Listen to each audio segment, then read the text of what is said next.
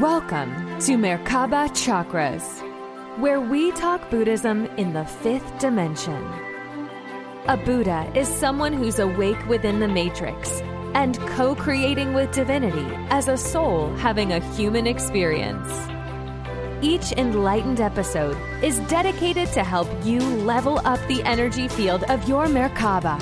You can manifest the parallel reality that fits the best version of you. This podcast is for entertainment purposes and does not necessarily reflect the views of the host or replace any medical or legal advice. Now, let's welcome your host, author Vaughn Galt, and her guest.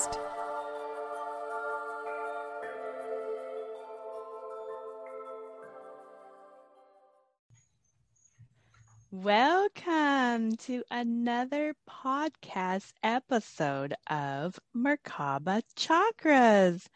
I'm your host, Vaughn Galt, and today we talk about what true spirituality is and how we can explore the final frontier of consciousness with yogic monk and Ananda Marga meditation teacher, Dada Gunamuktananda.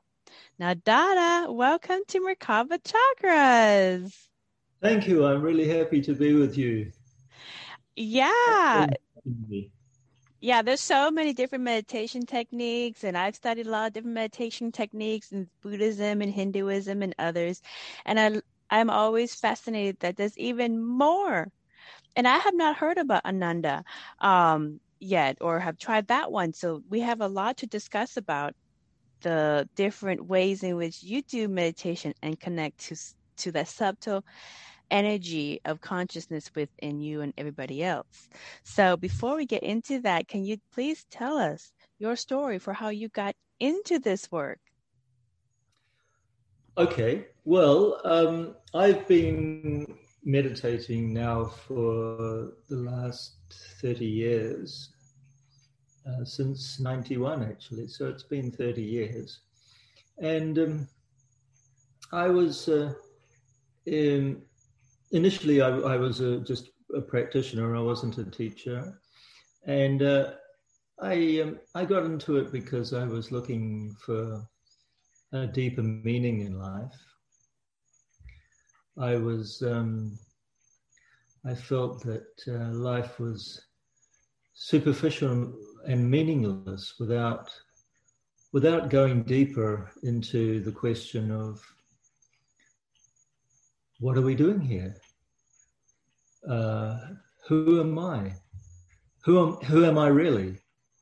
Beyond what society has labeled me and uh, beyond what I've been brought up to believe as my, you know, sense of self, my sense of reality. I felt that there was a deeper meaning to existence, and so I um, I got into doing this meditation, and uh, I haven't looked back since. I um, as soon as I learnt, I started practicing, and uh, I've been practicing ever since. So, how and did then, you find this meditation? Was it offered in your your college, or was this offered in some rec office that you walk by?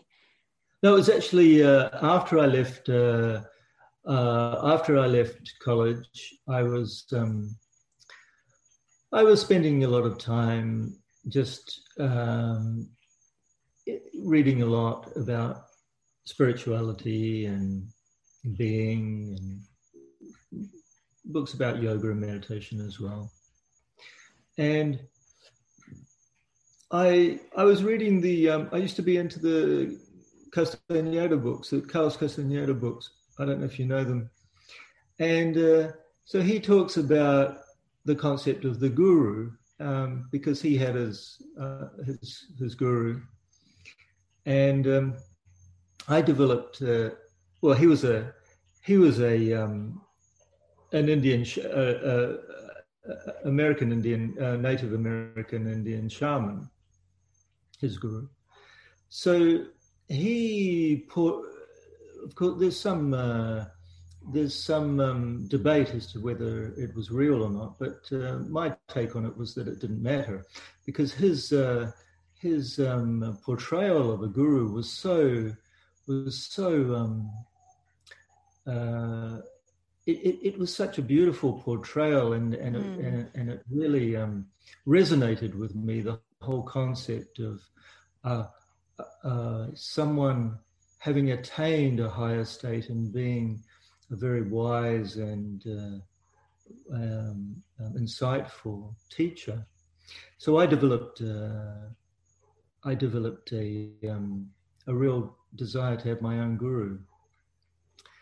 And I, I believe it's then that the, the real guru, which is, you know, in yoga we say that uh, the, the guru is not a person, the guru is God teaching you through a form.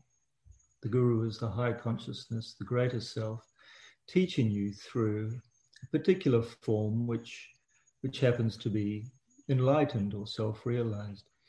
So I believe that's when the, the guru or God, the greater consciousness, mm-hmm. kind of took over. There's a, there's actually a saying in yoga, when the um, when the disciple is ready, the guru appears.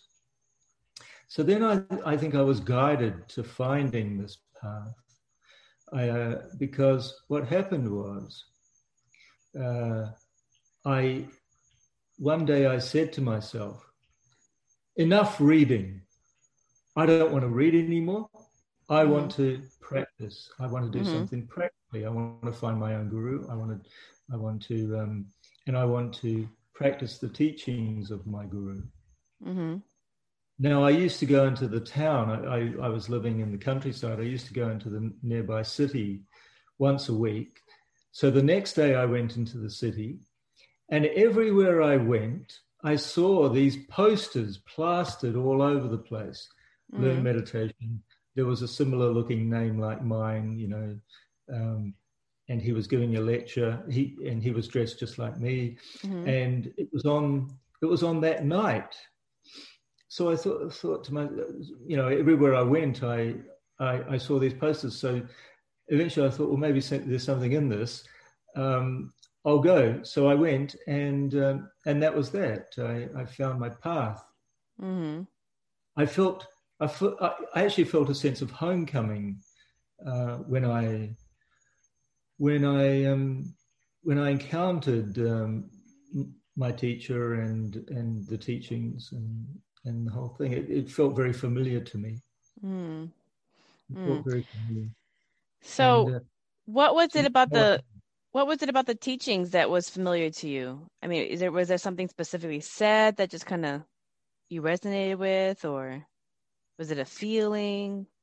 It was his. It was his whole the whole vibe, the the the, the feeling of the thing, but also what he said that uh, it, it resonated with, with what I'd been feeling that that we are uh, that we are here for something deeper than uh, what we're what what our everyday life um, gives us mm-hmm. that we should be that uh, that we're not going to find what we're ultimately looking for in the things of the world, the people and things of the world.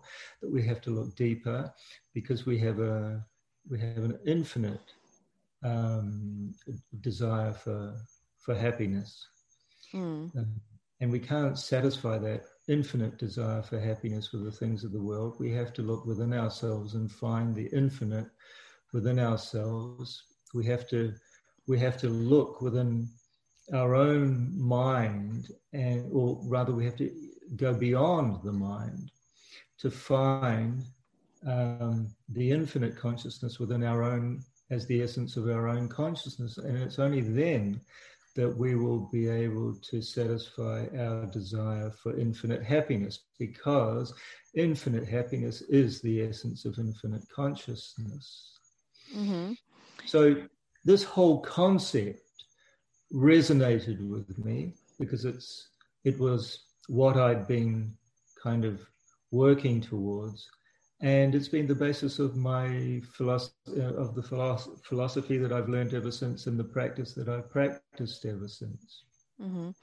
And and let me let me ask you. So when you are doing Ananda Marga meditation, can you ex- explain the feeling or um, what you get when you make that connection to consciousness? Yes, you use the word connection. It's a feeling of connection. It's a feeling of being, of belonging. It's a feeling of um, peacefulness and happiness.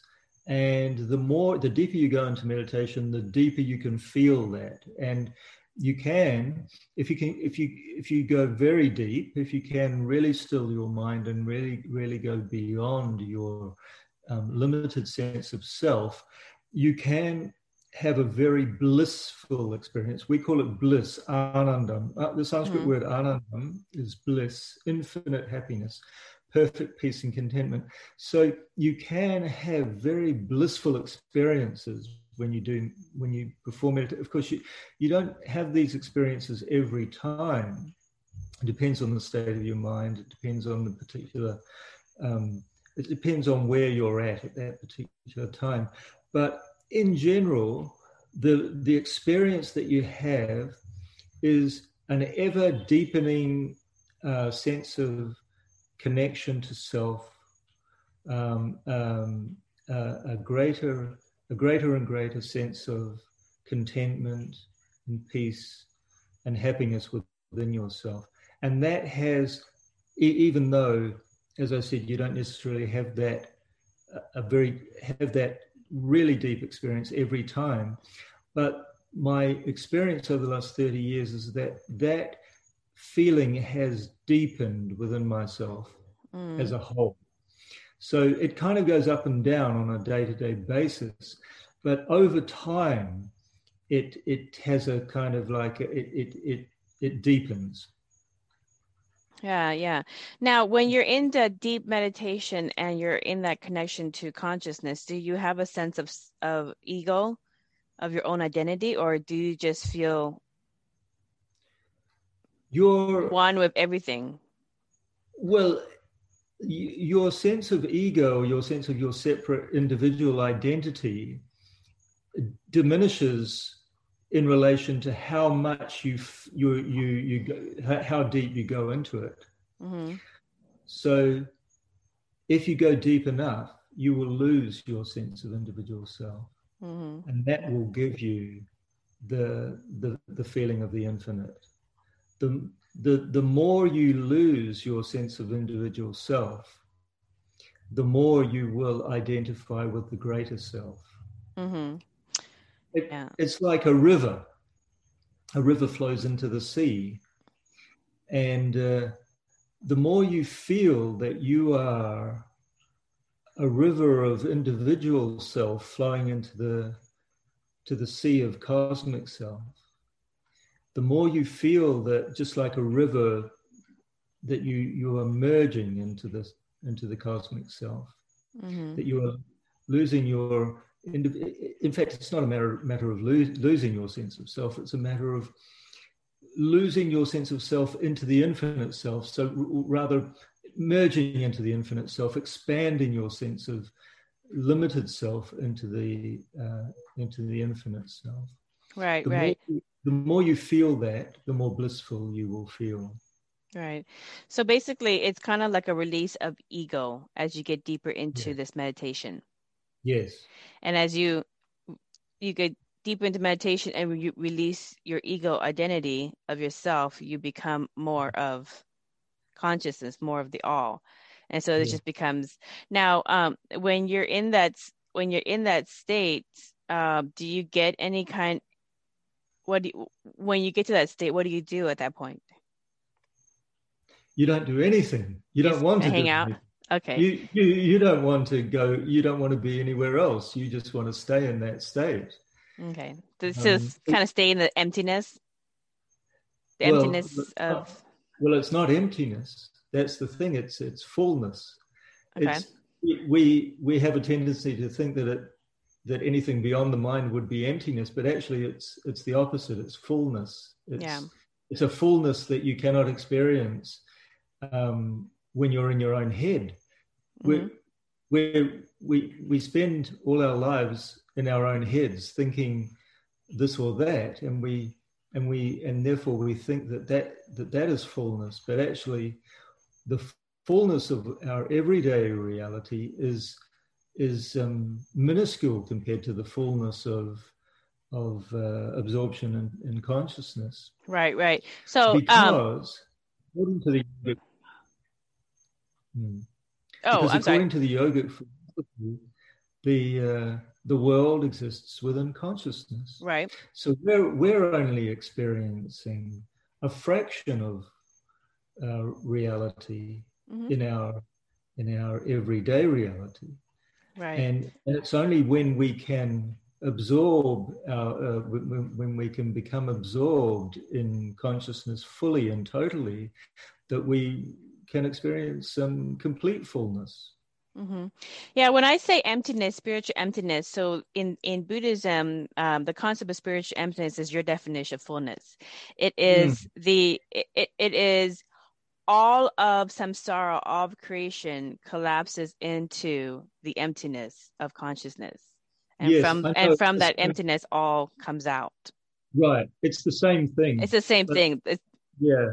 But the way we the way we see it and the way or the rather the way we talk about it is kind of a, kind of the opposite. Mm, in mm. in um, in Buddhism, it's it's called you know nirvana or the the great void or, or the, the, void, yeah. Yeah. Whereas we, we tend to describe it as as um, as everything, as as yeah. the, um, the, the the great, you know, the oneness, the, the, the fullness. The, right, right. It's mm-hmm. it's it's the place.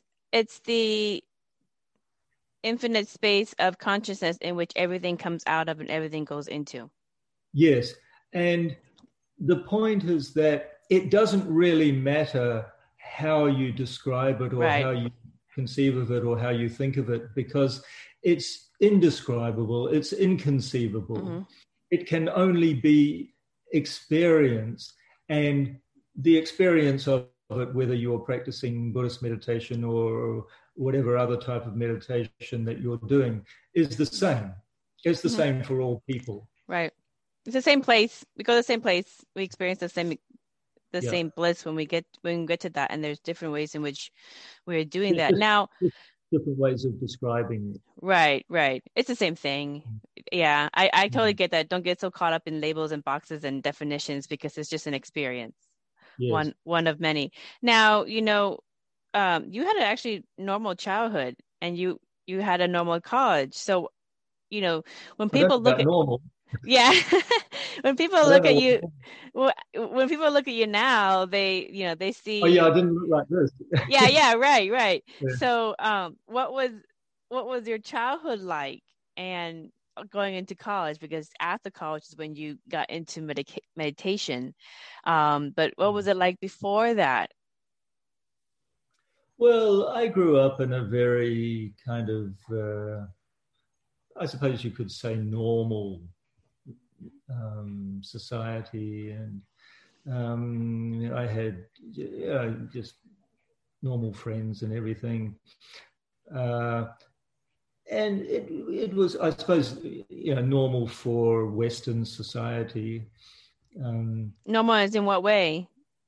Like you're playing baseball, well, or I don't know what what. Well, I, I, I mean, I, you know, I, I wasn't really a sporty guy, but you know, I played. Um, I, I used to um, I used to prefer individual sports rather mm. than team sports. Mm. I was, I guess, I guess the difference between that I always noticed between me and other people was that I preferred to be alone. Actually, I always preferred to be alone, and I was pushed into doing things that um, I wasn't antisocial. I mean, it's not like I, you know, I wanted to avoid other people or anything like that. But I was always, I, I, I was more introversial than other people, and I preferred to be. I liked being by myself and kind of you know climbing trees and and then I got into sports which were more uh, more um, individualistic like uh, um, you know, sailing and and uh, which is still kind of individual. yeah, Sail- sailing is still individual well, sport. Hiking and windsurfing and things like that. I did. So I, I liked being, for example, I liked being out in, on the sea, alone on the sea. Mm. I liked being alone in the middle of the forest. That that was my preferred kind of experience. I I, I, didn't like the idea of being on a football field, mm. you know, playing yeah. with a, chasing a ball. Yeah. You know, that, that, kind of thing. I, I, I, but I loved the idea of being out alone on the sea or in the middle mm. of the mm-hmm. forest, things like mm-hmm. that. So I always, I gravitated towards that kind of thing. Mm-hmm. You're water boy. Um, yeah, I, I, because I I liked um, I liked the idea of feeling the of, of feeling uh, um, part of a great uh, uh, of, of, feeling greatness around me, of feeling um, uh, endlessness around me.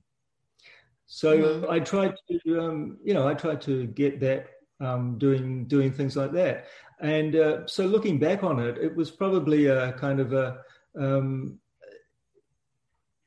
I mean, I, I, I was I was probably um, uh, it was part, part of my pr- the process of, of doing what I'm doing now, I suppose, of finding what I'm doing now, which is yeah. a which is a deeper way, much deeper way, a more internal way of doing that. Yeah, it's kind of like meditation sports. In ter- in terms yeah. of sports yeah. for kids, that's kind of like uh, a lot of those individual sports are kind of in, in your own field. Yeah, it's kind of like meditation sport for yourself. Um, you're mm you're playing mm. against yourself and you're you know right. focusing on yourself and your um your, mm. what your next intent is. Well that goes into the next thing also. Now when you went to college what did you go to college for? Did you just go just because there was that was the thing to do? Or was there a major that you initially went into college to pursue?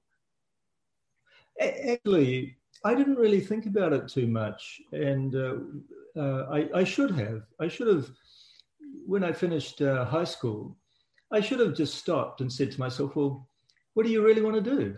Mm. But actually, looking back on it, I, I never did that. I never said to myself, well, what do you really want to do? Is this, is this something you really want to do? I, I just, I just went into the, this uh, um, university and studied what I did mm-hmm. because. What did you study? I, medicine. Medicine. Oh, okay. So you were inter- you're pre med at the time.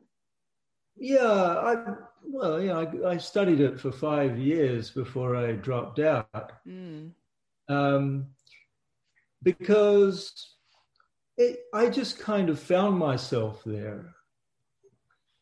I didn't really um, make a make an effort to to go in any other direction. It, I was just kind of it, it, was just the direction in which I came out of high school and in which I found myself. Mm. But I should have said, you know, because uh, after five years or well, I'm a slow learner, you know, I, I, I should have realized it before, but I, I, I, suddenly realized that this isn't really what I want to do. Right. Um, for the rest of my life. Right. What what would you have done differently if you if you had decided earlier would you have gone into meditation earlier or gone into traveling the world first maybe doing a little um, self-reflection after high school? well, well, that was part that was part of the problem. I did travel i did i did go traveling for a year mm. after my fifth year of, of study. And when i came back i just couldn't get back into it. So that was part of the thing but I mean, it's easy to say in hindsight that I would have done this or I should have done that. Mm-hmm. Um, but maybe, but maybe it was part of my journey. Mm-hmm. Um, to kind of know that, I, to know yeah. what you didn't want. Right. Mm.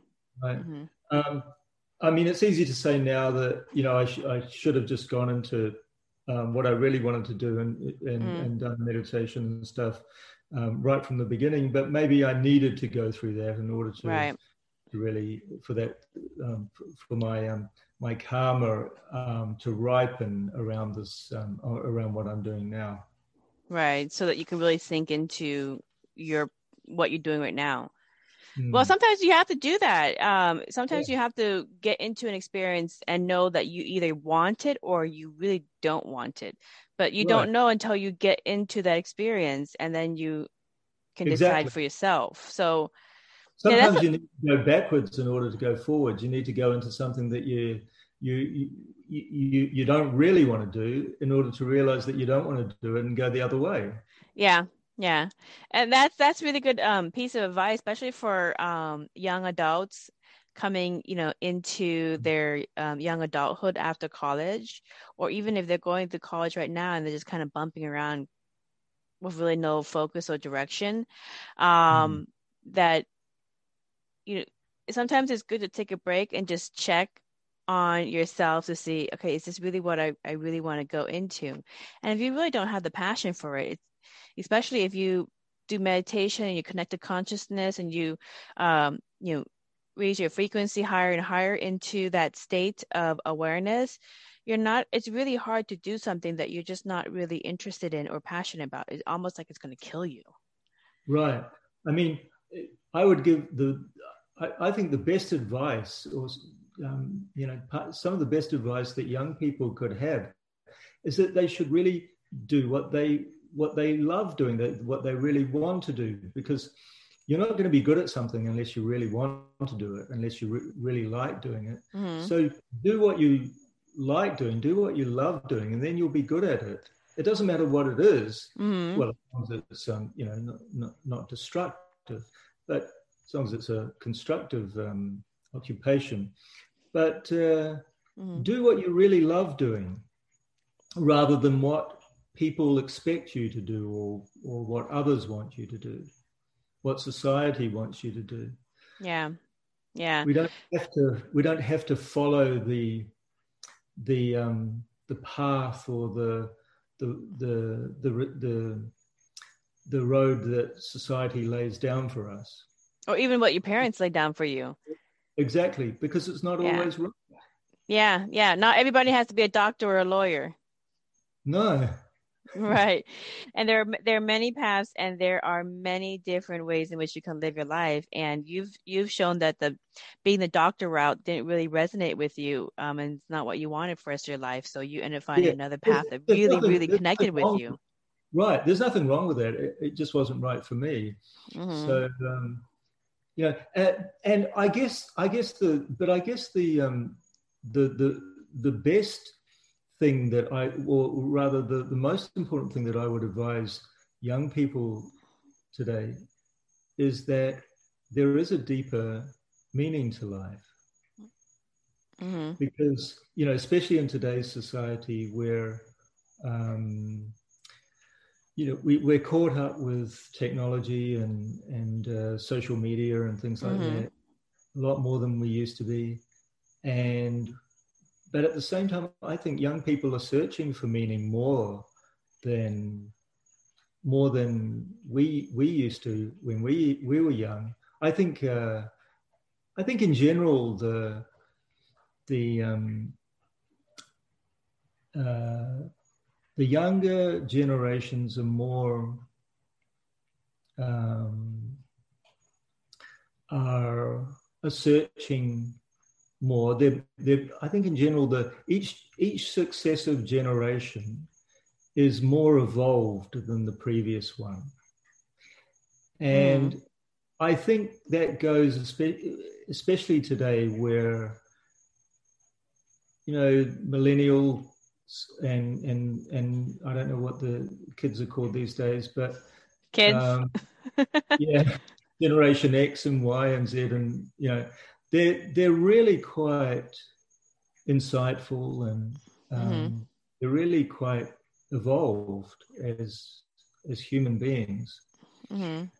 But it, so they're so they're searching, in a way, they're searching for meaning really deeply Mhm. but at the same time they're distracted much more than we used to be Yeah. Yeah.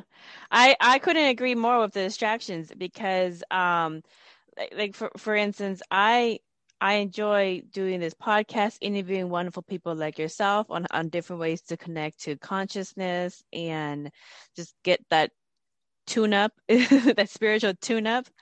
Um, but with all the things going on, it's easy to get so distracted and then lose focus on completing the task or completing the projects that you really, really are passionate about and want to get completed or started or finish. And the right. thing that I've noticed very commonly that I think meditation um, and maybe Ananda Marga meditation may help a lot of people in this fast paced world of constant the the information superhighway of news and social media and things going on and all these different things that are fascinating but they can function as a distraction from people completing the things that they want to do so all these right. distractions can prevent young adults from graduating high school or from graduating any kind of curriculum that post high school curriculum that they're doing or from just completing tasks. There seems to be a um, a surge of lack of completing a project yeah. or completing a task. The completion is the missing element that is missing. Starting is easy but completing seems to be the thing that people get sidetracked and don't focus on and so not what... only not only not completing tasks uh, or uh, or or um, or fulfilling life goals, but also not completing or fulfilling one's ultimate task, an mm-hmm. ultimate mm-hmm. life goal, which is, according to yogic philosophy, to realize your, oneself, to to to um, to find peace and fulfillment within yourself. So you're right that it, it, there's so many distractions that take us away from the the more important tasks and goals that we may have in our lives yeah. and and especially and especially the most important task and goal that we have in our lives um, and so people especially young people that, that are uh, um, uh, deeply um, they're very sensitive these days. They're, they're, they're deeply um, very uh, um, they're, they're, they're, they're really searching for something more in their lives. And they can get disillusioned. Yeah. They can and i'm sure it it, it happens it happens a lot that they get disillusioned because they're not being given the answers that they're looking for. They're not finding what they're looking for within all this um, this cloud of information. Mm-hmm, mm-hmm, mm-hmm. The cloud, yeah. the cloud of information that's orbiting around each one of us. Yeah, you got to find a focus. Yeah, it's so dense now. I yeah. mean, when mm-hmm. when I was growing, I don't know about you, but when I was growing up, uh, when I was uh, a, a, young boy, there was there was a black and white TV. There was an yeah. on and off button on it, and there was simple. And there was one or two channels. Yeah, you, know, the, you sit there and you play with the antenna, trying to get the, yeah, trying to get right. the pixels to look right. And, but, yeah. and then there was the radio and mm-hmm. and and books. So the, one, the two, cloud, three. The, yeah, right. So the cloud of information wasn't very dense, right? Mm-hmm. but but now, but now you look at the information cloud that's surrounding each one of us. It's it's so dense mm. that you could ha- you can hardly see through it. You can hardly see anything else. Yeah. But this is the is this is the problem. We have we have all the information that we need, and in fact, we have too much information. We have mm-hmm. information overload. That's mm-hmm. our problem. Rather than yeah. having not enough information these days, we have our problem is that we have too much of it. Yeah. So, so, so the problem is that it cannot, as you say, as you said before, it, it, it not only takes us away from life tasks and goals, but it takes us away from our most important life task and goal. And that, yeah. and that is to realize ourselves, to realize ourselves as the one infinite consciousness of the universe, because only that realization is going to give us what we what we ultimately want, and that is infinite happiness, perfect peace and contentment, total fulfillment. Yeah, I mean that's a baseline. That's a that's a baseline I mean, I, I I totally get it. Even in Buddhism and in many Eastern philosophies, um, recognizing your connection to the infinite creator inside yourself and in everyone else right. is a basic teaching. Yeah. There's no be. need to look outside there because that life force is in everyone. And since it's in everyone, you need to learn to live peacefully in this right. rock that's behind you with your the people you like and even also your enemies. Right. so yeah. Um, yeah. So, Otherwise, you're just going to go into ego all the time. It's easy right. to fall into the pitfalls of ego if you co- disconnect from your connection to the main creator yeah. inside you. Because ultimately, there is no other. There's no. Uh, we, we, we perceive others all around us all, mm-hmm. all the time, but ultimately there, there, are no others. We are all one.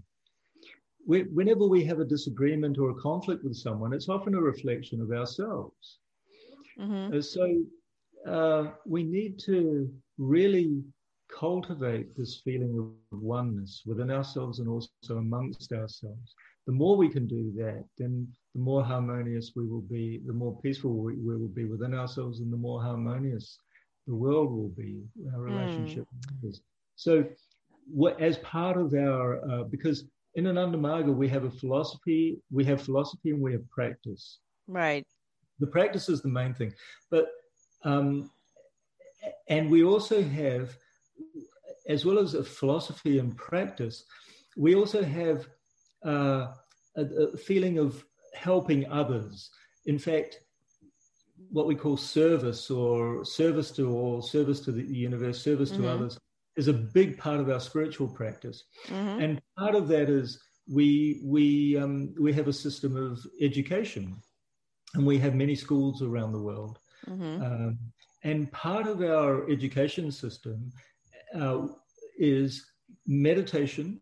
Uh, well, uh, okay, meditation, and also the teaching of proper ethics, moral values, ethical mm-hmm. values, and, mm-hmm. and, morality, and and that's what we believe is missing. Uh, you know, from uh, okay, if you if you look at um, education and the typical um, in any country's typical education system, you don't you you hardly find anything any teaching about what is the right thing to do. There should yeah. be, you know, there's there's a lot of uh, you know, intellect, academic sub- subjects and intellectual things and, and creativity and is coming in more and stuff like that. But there should also be a lot of a, a deep emphasis on how to live right the right way what is well let right... me ask you this what about religions why don't religion because the, the the the moral compass comes from a lot of the world religions how come that's not working well religion is I, I believe the essence of all religions is the same. Mm-hmm. Yeah. And the moral compass should should be the same.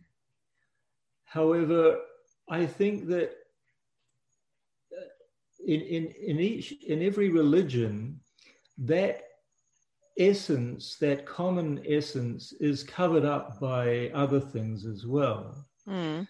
So it's a matter of finding the the um, the essence within each religion yeah see and, and this is like so in in terms of education of children and adding meditation as a recreation um i could see like you know how in for electives in schools especially in middle school and high school for in primary school they have electives where you can choose different you know subjects that are yeah. kind of fun and mm. i i think it would be very um beneficial to offer an elective class where instead of shop or cooking classes or you know whatever which is wonderful um not don't get me wrong but meditation classes like here is an elective class where you just we're going to go through different meditation yeah. styles and this is a elective that you can choose as well as all the other selections for your fun electives well i'd go i'd go one step further and say mm. look you know for the elective by all means, explore different meditation um, uh, techniques, or explore explore the different religions and and find out what what makes them them tick, what what what goes on, uh, what what's their philosophy, what's their practice. Um, you know, See, that, do all, do all see, that kind of stuff for the electives. Yeah, yeah. But, but have a daily practice of meditation that you do in class every day. Yeah, or I think they call that like sixth or seventh period. Where I mean, some some schools uh, they'll have a certain period where this is your free time. You could do what what you want to, but it's not like you can go. Okay, well, I'm going to go outside and meditate underneath a tree. So uh, a little You bit more. able. You but should you be should be able to do that, right? For the kids who want to, so or who want to go outside during their elective hour to go outside and do yoga poses or do, um, you know, just different different things that kind of help them get that connection to source.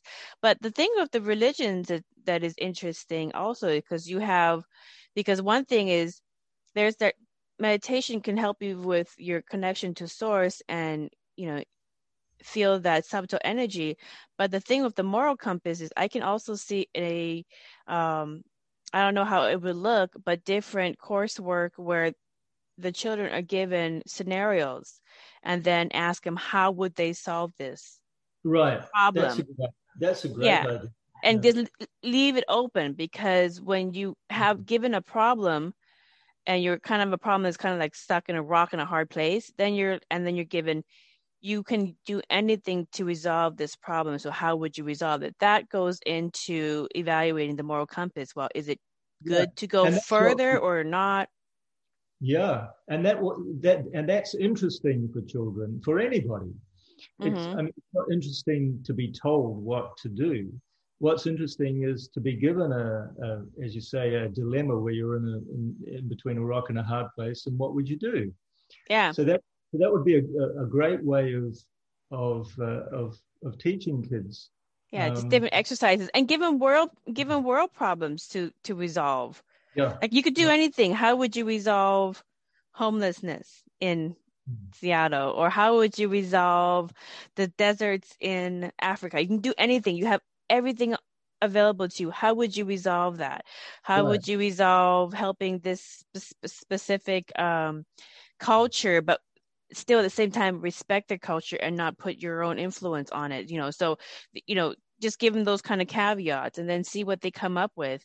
Um, because the re- the studies of religion curriculum is you're you're going to have the ones that see consciousness and source inside everyone like you and I Mm. we're on the we're we're on the same side of the coin we see un- universal consciousness inside everyone and then there's a dual aspect of that concept that sees it separate and outside of themselves yeah. That's so what do you do with that Right.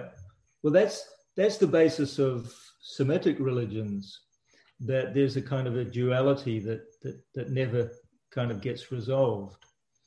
Um, whereas the Eastern religions are more have a more uh, unified kind of uh, concept to them.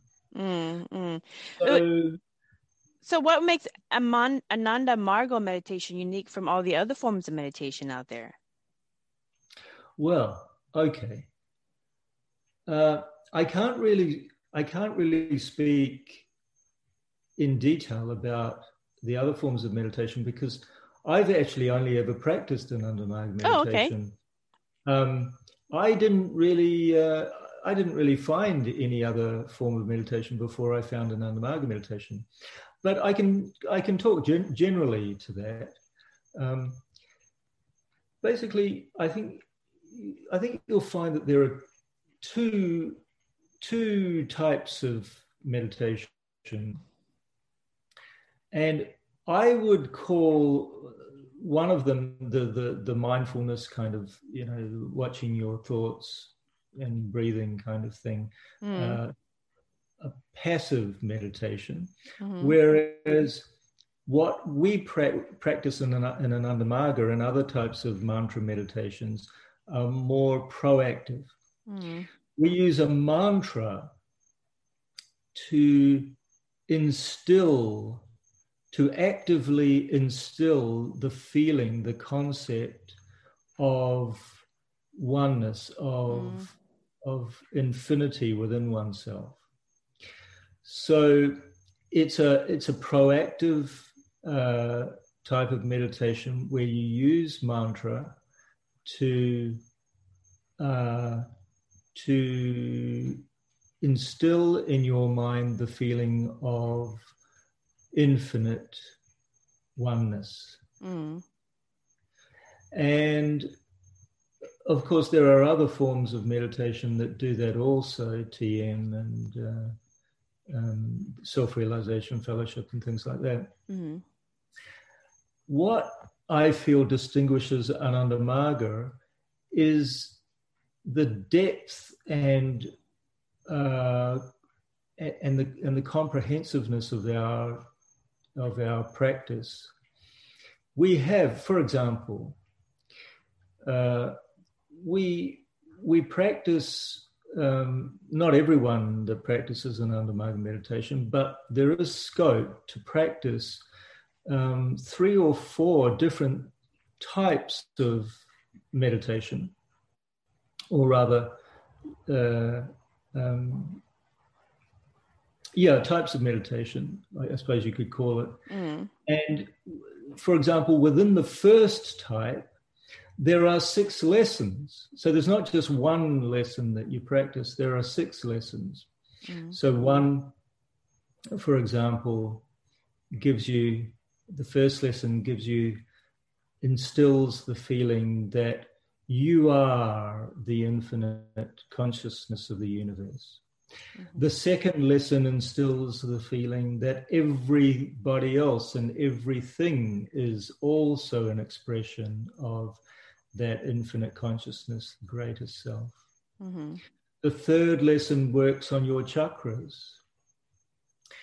The fourth lesson is a pranayama, a, a, a mm. breathing, a breathing technique. Mm-hmm. The fifth lesson is another way of working on the chakras. And the sixth lesson is a deeper way of instilling the feeling of um, infinite consciousness within yourself. So, so there's six lessons there, just in the first type of meditation mm-hmm. uh, that most of the our practitioners practice. And then there are other styles as well that you can go into. There's um, another one that I practice uh, every month um, at midnight, and that's a special type of meditation. I can't go into the details about that because it's secret. But um, and then there's there's there's another one related to that our guru gave um, certain um, people that also can't talk about it, um, related to um, a new science that he introduced, uh, which um, which is a new way of looking at the world and, and, and energy and consciousness. Mm-hmm. And then there's a whole, then there's a, a, kind of a higher, a much higher and deeper meditation, mm-hmm. which, which has which has 11 or 12 lessons that that go into that kind of take the the, the first six lessons and make them even more fine grained and and uh, more detailed and uh, and go into it in a more kind of in a more fine grained way. So I think the I, I mean, as I said before, I can't really speak about other styles of meditation, but what I can say is that Ananda Marga meditation is very, very deep and it's very, very comprehensive. Right, right. It it works on your whole being. It lifts your whole being at the same time. And it's you, you don't necessarily get instant results, you, uh, but it over time you notice great and profound changes within yourself. It's it's a meditation process which is designed to be lifelong. Mm-hmm. Not mm-hmm. something that you can just practice for, or you can, you can practice it for uh, a day or a, a, week or a month or a year or a few years, um, but it's best if you if you adopt it for the for your whole life and you keep going, and then as a lifelong process, it will have a very deep and profound effect. Wonderful, wonderful. Well, you know, um, you are known best for your presentation on consciousness at the TEDx Noosa Talk, which is a video which is on the video description for those who want to watch it. I'll put it in the description of this video. But I've always wanted to do a TEDx talk. So, what was it like doing a TEDx talk? Well, it was a very, uh, it was a very cosmic experience for me. Yeah, you have kind of an interesting story about that fateful day. How do you how do you know that? Because I just asked you that question. so what's your interesting story about You're that very day? insightful. You're very insightful because I do have an interesting story. Well, tell that. us about it. Um, I'm, I'm surprised that you that you uh, have some kind of an insight into it. Well, I want to hear Um, it. Okay, here goes. I actually got I actually got really sick about um, must have been about a week before the, the day, Hmm. and um, I got some I got some kind of a I think it was Legionnaire's disease. It's so it's Ooh, a that sounds bad. it's a um, pneumonia. Okay. I think they, they they didn't really um, diagnose it, come to a definite diagnosis in the end, but I think that's what it was. It's a it's a certain kind of pneumonia that um, you you feel like you have the flu, but you also have a kind of a um, pneumonia symptoms as well. You can't breathe properly. stuff like that. Ooh. So I so I got quite sick. It was I got really quite sick, and um, I started thinking to myself, well, am I am I actually going to be able to do this? Mm-hmm. Um, so um, anyway, I um, I pushed on, and um, I they they put me up in a in a hotel, in a kind of a it wasn't a it was a resort. It was a, this kind of five star resort kind of place. Yeah, but when you're Uh, feeling like crud, five star, one star doesn't make a It difference. didn't make any difference to me. Yeah, that's Just- right. So anyway, I woke up. I woke up on the. I hadn't. Uh, I hadn't eaten for a week. I. I was. I was. I was just. I was really sick. I woke up on the morning. Do you think not eating for a week helped out the Maybe. Oh, Because you didn't Well, eat for a well, week and then you- got well, sick. When you're sick, you don't eat, do you? You Oh, don't. feel like- yeah. So it was just, you know, just because of that that I didn't eat. Mm. Um, so I woke up on the morning of the talk and I still felt the same. Mm. and uh, and I, I had a friend with me because I could I could invite a friend also. So I, I asked him to take me to the hospital, Mhm. and I went to the hospital at about five o'clock. Uh, it must be about five or six in the morning. And I said to them, I actually said to them, I've got a TEDx talk today. Can you do anything for me? yeah, I'm sure they're like, yeah, stop making stuff up. Sit, Yeah. Get a ticket. yeah. yeah. And they, they couldn't they couldn't do anything. They just said, oh, you know, we can't really, um, you know, we, we'd have to do a diagnosis first, and then anyway. So then I kind of, so then I I gradually I I found that after that, then I went back to the hotel, and then uh, fortunately my talk was in the afternoon. But gradually, in the course of that day, I gradually felt better and better. Mm, good.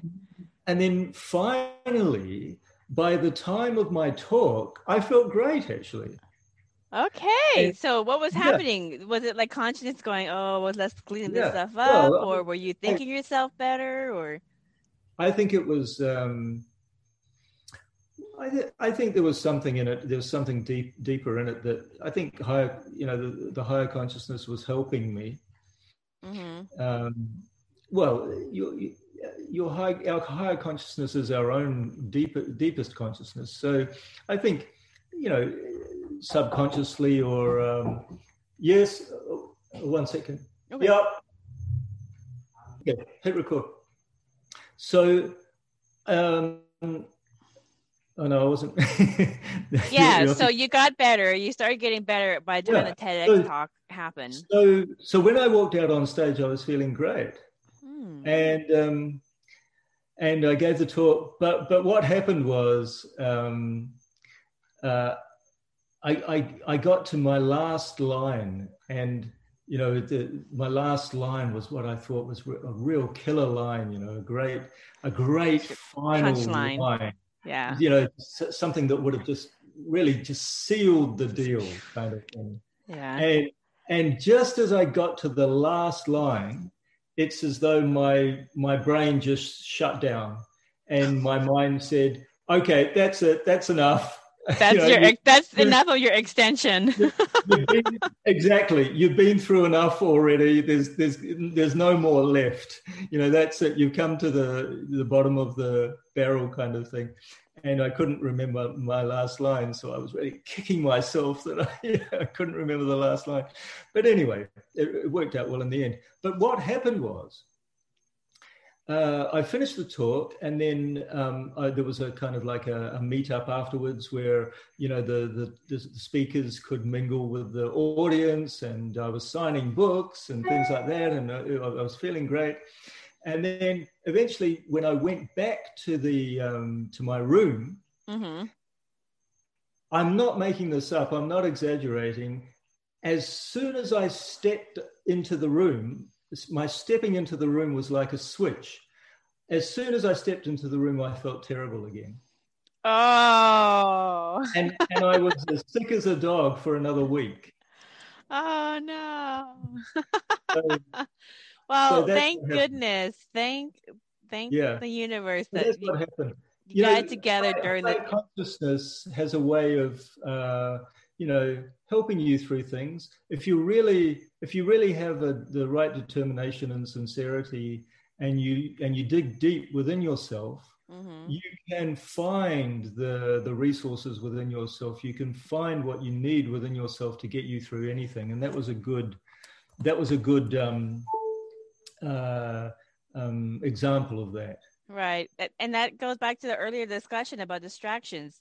That was one of the biggest distractions that you could possibly get when you don't need any distractions. And somehow you found a way to channel the distraction, focus, get into the zone, deliver what you need to deliver. And then when you're done, you, you can go back to what you were, what was bugging you in the first place. That's exactly what happened.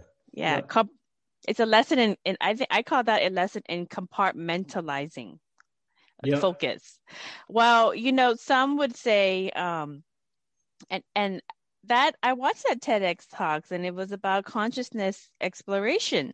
So like some would say that space exploration is the final frontier. And I see on the backdrop picture you have a picture of planet Earth. And that looks like a satellite image around there. The um the mechanical thing? I'm on the space station.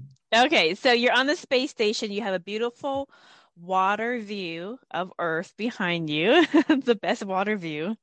So, um, but in the Star Trek series, you know, that Star Trek series where they start off as space, the final frontier, um, there's a character called Q. And Q in the Star Trek series argues with Captain Picard that the final frontier is actually consciousness. And he continues to always kind of probe him to kind of um, get into consciousness, because that is the pathway in which Q became part of what they call the collective, or it's another term for um, ascended masters is what um, what a lot of people recognize that as well. So, yeah. what are your thoughts on um, you know consciousness being the final frontier, or is it space as the final frontier, or is it both? Well, it's really mind blowing to me to hear you say that because I honestly didn't know about Q and him kind of talking about consciousness as the final frontier. I I made the title of my talk um, consciousness, the final frontier. I made it as a kind of a, um, a play on space, the final frontier, and and thought that I would take that into the take it to the next level, which is consciousness. but I honestly um, didn't know about Q doing that in the series until you you told me just now. So um, yeah, okay, I, I agree with him. I I agree wholeheartedly with him. I'm I'm with him on that. Uh, that um, you know, space, the final frontier. Okay.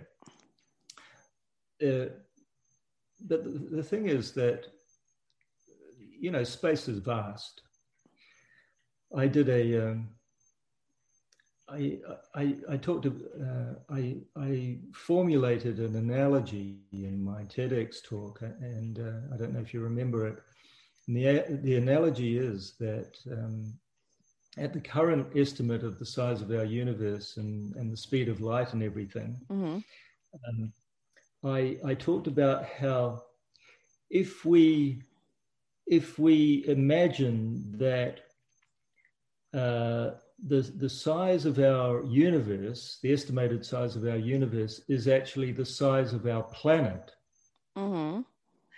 then the size of our planet would actually be about the average, the, the size of an average sized atom.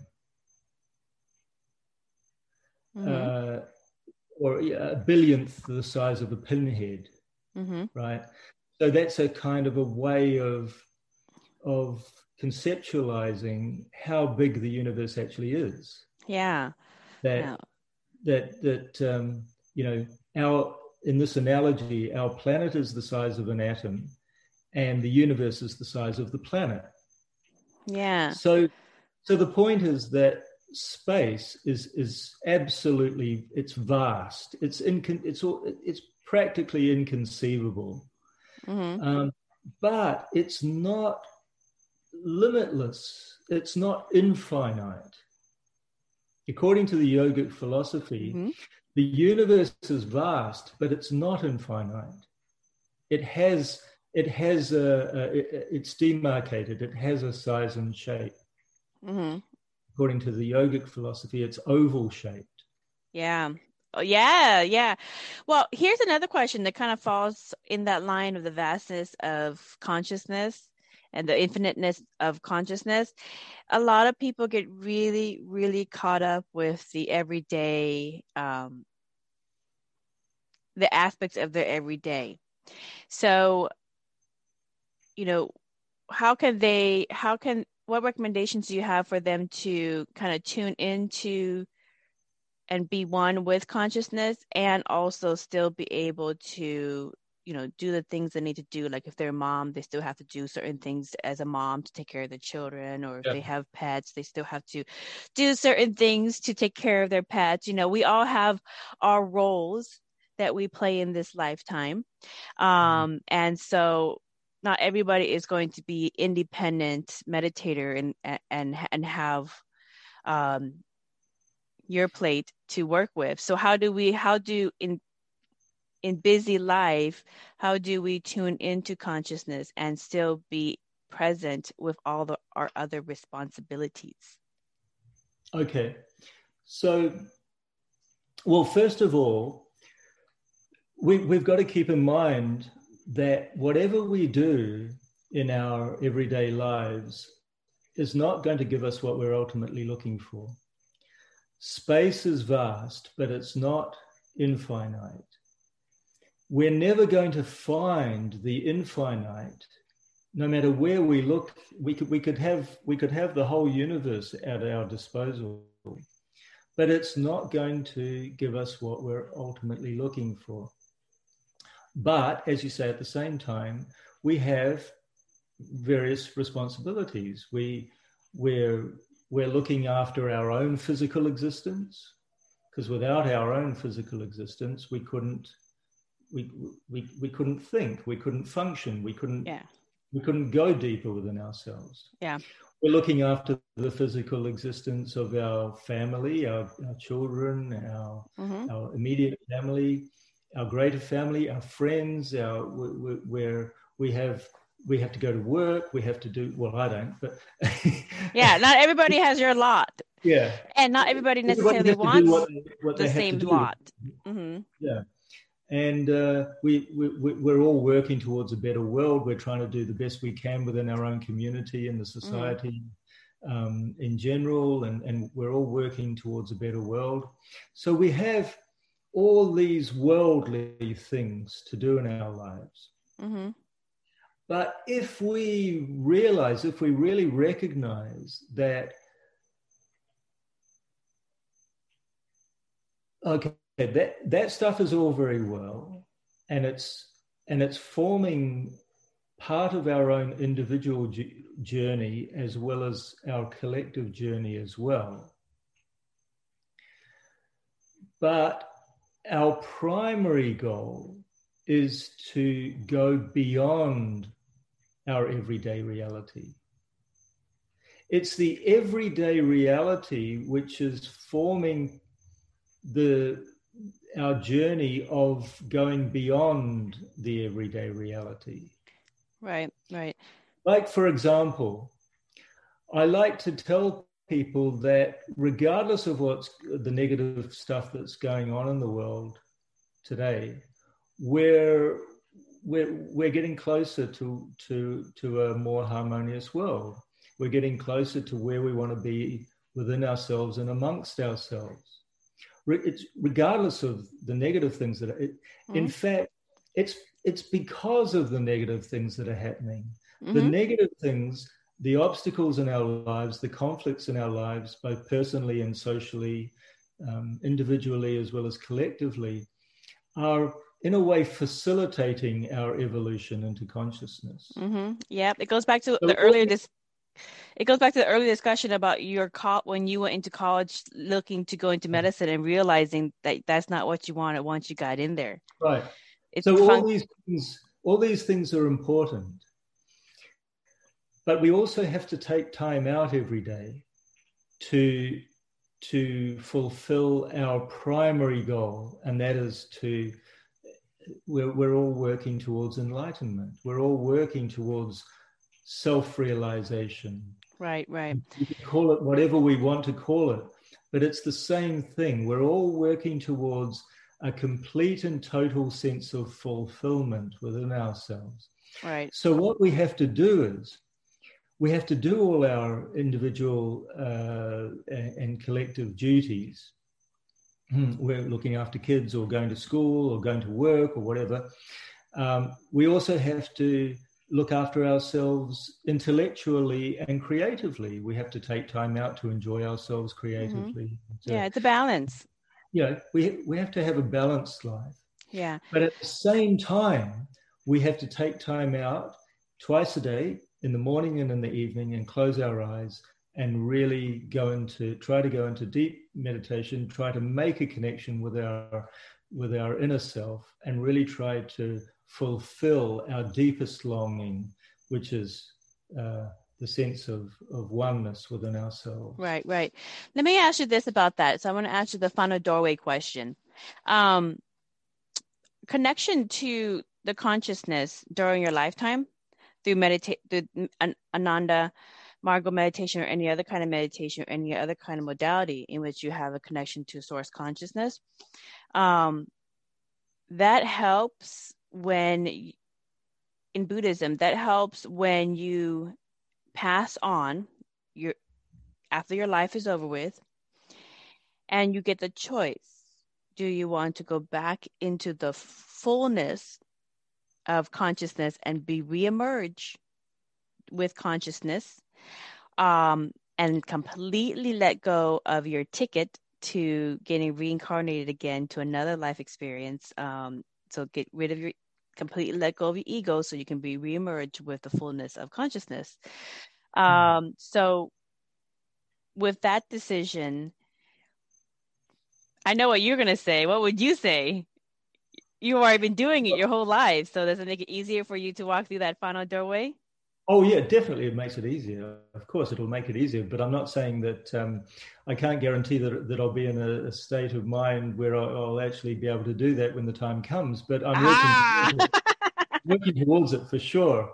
Um, we we have we have the same concept in yoga mm-hmm. that um, when you leave your body, you uh, um, whatever state of mind you're in will determine your next birth. Mm-hmm. And and if you are in a higher in a high enough state of mind, you can transcend birth um, uh, completely and and not and not take it take birth again. Yeah, you not can, do another cycle in the wheel dharma. You, you, can merge in the infinite consciousness, the higher consciousness, instead yeah. of taking as another uh, being. Yeah. Yeah. So it depends. It depends on your state of mind at the time of death. Yeah. And so so that's very important. And and you can only the only way you can ensure a higher state of mind at the at the time of death is to practice meditation, uh, practice introspection, practice practice deep reflection mm-hmm. on a daily basis. Yep. That's yep. the only way you can ensure it. Because yeah. if you're if you're not going forward, you're going backwards. Yeah, you're going back into the wheel wheel the wheel of dharma into another yeah. incarnation, whether it be on Earth or on another planet or another solar system or universe, another aspect of creation. You experience yeah, another aspect of you, fullness. You will always you will always get what the mind wants. Mm.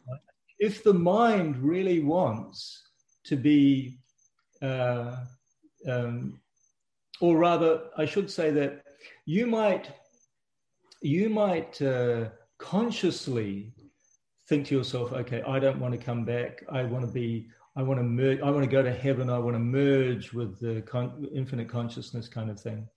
But you may say that consciously, but deep inside, you have a deep desire to experience you know, something else. To experience something else. Yeah, so, yeah. So, so, you will always get what you want deep within yourself. Mm-hmm. Mm-hmm. The, the, the trick is to to really make sure that what you want deep within yourself is the deepest thing that you could possibly it's want. It's really what you want. Yeah, I ask I ask people in spiritual spaces and whatever modality they do to connect to consciousness and connect to that source energy and then i ask them this this defining question at the very end of this life cycle will you walk through that final doorway and get reemerged with the fullness of creation and not go back into samsara once more in another experience. And at that point, they're like, ooh, ooh, there's a lot of experiences in creation I have yet to experience. And they're like, oh, mm, sorry, well, I'm going to have to pass on the void for another one. That's a, that's a dead giveaway. They, they, they're coming back. they're coming back for sure. so, yeah. Unless, yeah, yeah, that's, and then it's like, okay, well, you just followed the rabbit hole all the way down to the fullness of source. Yeah and you turned around. Most people that I have found when I ask that final doorway question, they turn around because they're not done with playing the game of creation yet. They're not done with playing within samsara yet. And that's fine. There's nothing wrong with that. Nobody's judging because source is inside everybody yeah. anyways, and it's having all the experiences. Oh, sure. And, and we're all on, on the journey. And um, uh, the thing is that it's inevitable for each and every one of us to eventually take that final jump. We will eventually in our at some point in our creation, we're going to all take that final jump and get reimmersed with infinity and source consciousness and just yep. not no longer be our own ego individuality. Will be part of the whole and the whole is one. But um until then and yeah and everybody's infinite in in ananda meditation and in many eastern philosophies and buddhism as well. Everybody's infinite so there is no timeline and there is no judgment. So when you're ready you will do it. And until then yep. um try not to create so much havoc for you to work with. How many lifetimes do you have to create havoc? I know, right? Too much trouble while you're on the journey. Yeah, mm-hmm, definitely, definitely. Yeah, that's another thing I wanted to ask. I have two more questions for you. What do you say to people who challenge other spiritual teachers or people who do not actively participate in various current events and movements that they don't really resonate with? You know, what do you say well, to that? well again we're all on a, our own we're all on our own journey and um, and it, it's all part of the same journey and some people are just in a place where they don't want to participate Yeah. yeah. some people are in a place where they want to be contrary and uh, and uh, and um, question or oppose or um, or um, assert themselves as being more superior than others or whatever. Right. Right. So, yeah. Um, but but we're but we're all on uh, we're all on the same uh, path. Mm-hmm. We're all on the same journey. It's just that you know some of us get kind of waylaid and and and or um, or uh, uh, you know uh, some of us get get get stuck or get caught up in, in different ways, modes of thinking or, mm-hmm. or ways of being. Um, but ultimately, we're we're all going to come around um, and, and and see the light. Basically, I mean, yeah. I, I know that sounds a bit evangelical, but we're all see the light. Yeah. So um, everybody's so everybody's or another. Right. So everybody's basically on their own journey, and you it's not advised to um guilt other people for not supporting your campaign or your um, no, no, movement no, or anything else because they're all doing their little piece and and you yeah. if you're drawn to something that's wonderful um, if you're not drawn to doing it, it doesn't make you a bad person. right absolutely. But at the same time uh, it's part of the Ananda Marga philosophy not to be passive, not to passively allow people to do things that are destructive to mm um, to the to the welfare of others. Mm-hmm. Yeah. So, so if people are in a really negative space where they're being antisocial and they're being destructive and they're being and they're hurting others, then we should oppose them. Mm. Do, it, do it with love, of course. Yeah. But but we should oppose uh, actions which are uh, harmful to right to others in society, to society as a whole, and to, to individuals within society. Right. We have an obligation to do that. Right. Yeah. That that goes back to the the lesson of um, discernment and boundaries, mm. and also um, uh, knowing, you know, kind of having some wisdom to know when you step in and when you don't like how far do you take certain things and um just just being responsible with the actions or the do goodness that that that you participate in so um because there's i always kind of go there's a middle middle way for everything. It's not so much one side or so much the other side. There's somewhere in the middle we can always find some way in which we can find resolution to um, a lot of the current events it, yeah, it relates to what we were talking about before, doing the right thing. You know, mm. teaching kids, you know, to always try to do the right thing under uh, under any given circumstance. So, you know, this re- this relates to our conscience. Mm-hmm. We all have a sense of conscience. What is the right thing to do? So, we we well, we find ourselves in circumstances where we know it's the right thing to to stick our necks out, to put ourselves on the line. And we know it's going to be difficult for us. We know it's going to, you know, we're going to have to put ourselves out. But at the same time, we know it's the right thing to do. Mm-hmm. So mm-hmm. I think it, it, it's a matter of acting according to one's conscience. Yeah, yeah, whatever you're, what you're drawn to.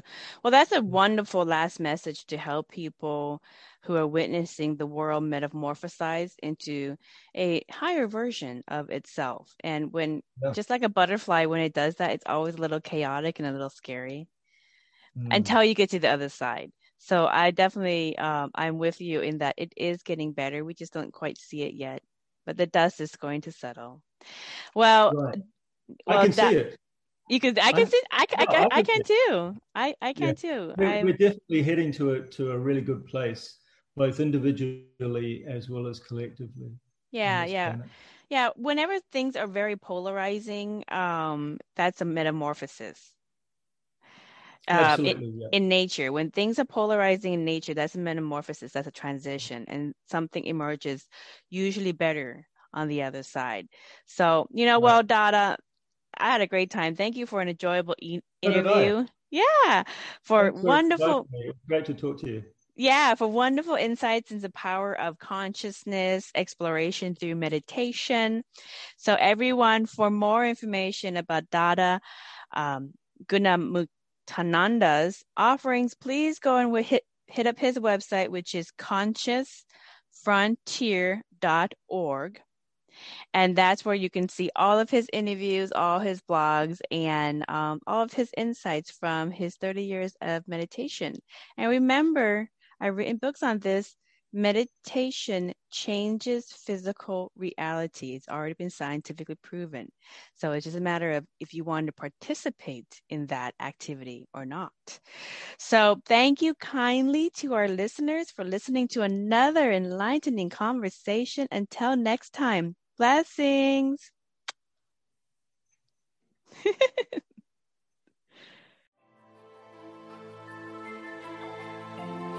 We hope you enjoyed this episode of Merkaba Chakras, where we talk Buddhism in the fifth dimension. For more information about today's guest, please go to the show description. For more information about Vaughn's metaphysical work, please go to merkabachakras.com. The views expressed today are for entertainment purposes and do not necessarily reflect the views of the host or replace any medical or legal advice. Don't forget to subscribe for more interviews about the fifth dimension. Until we meet again, blessings.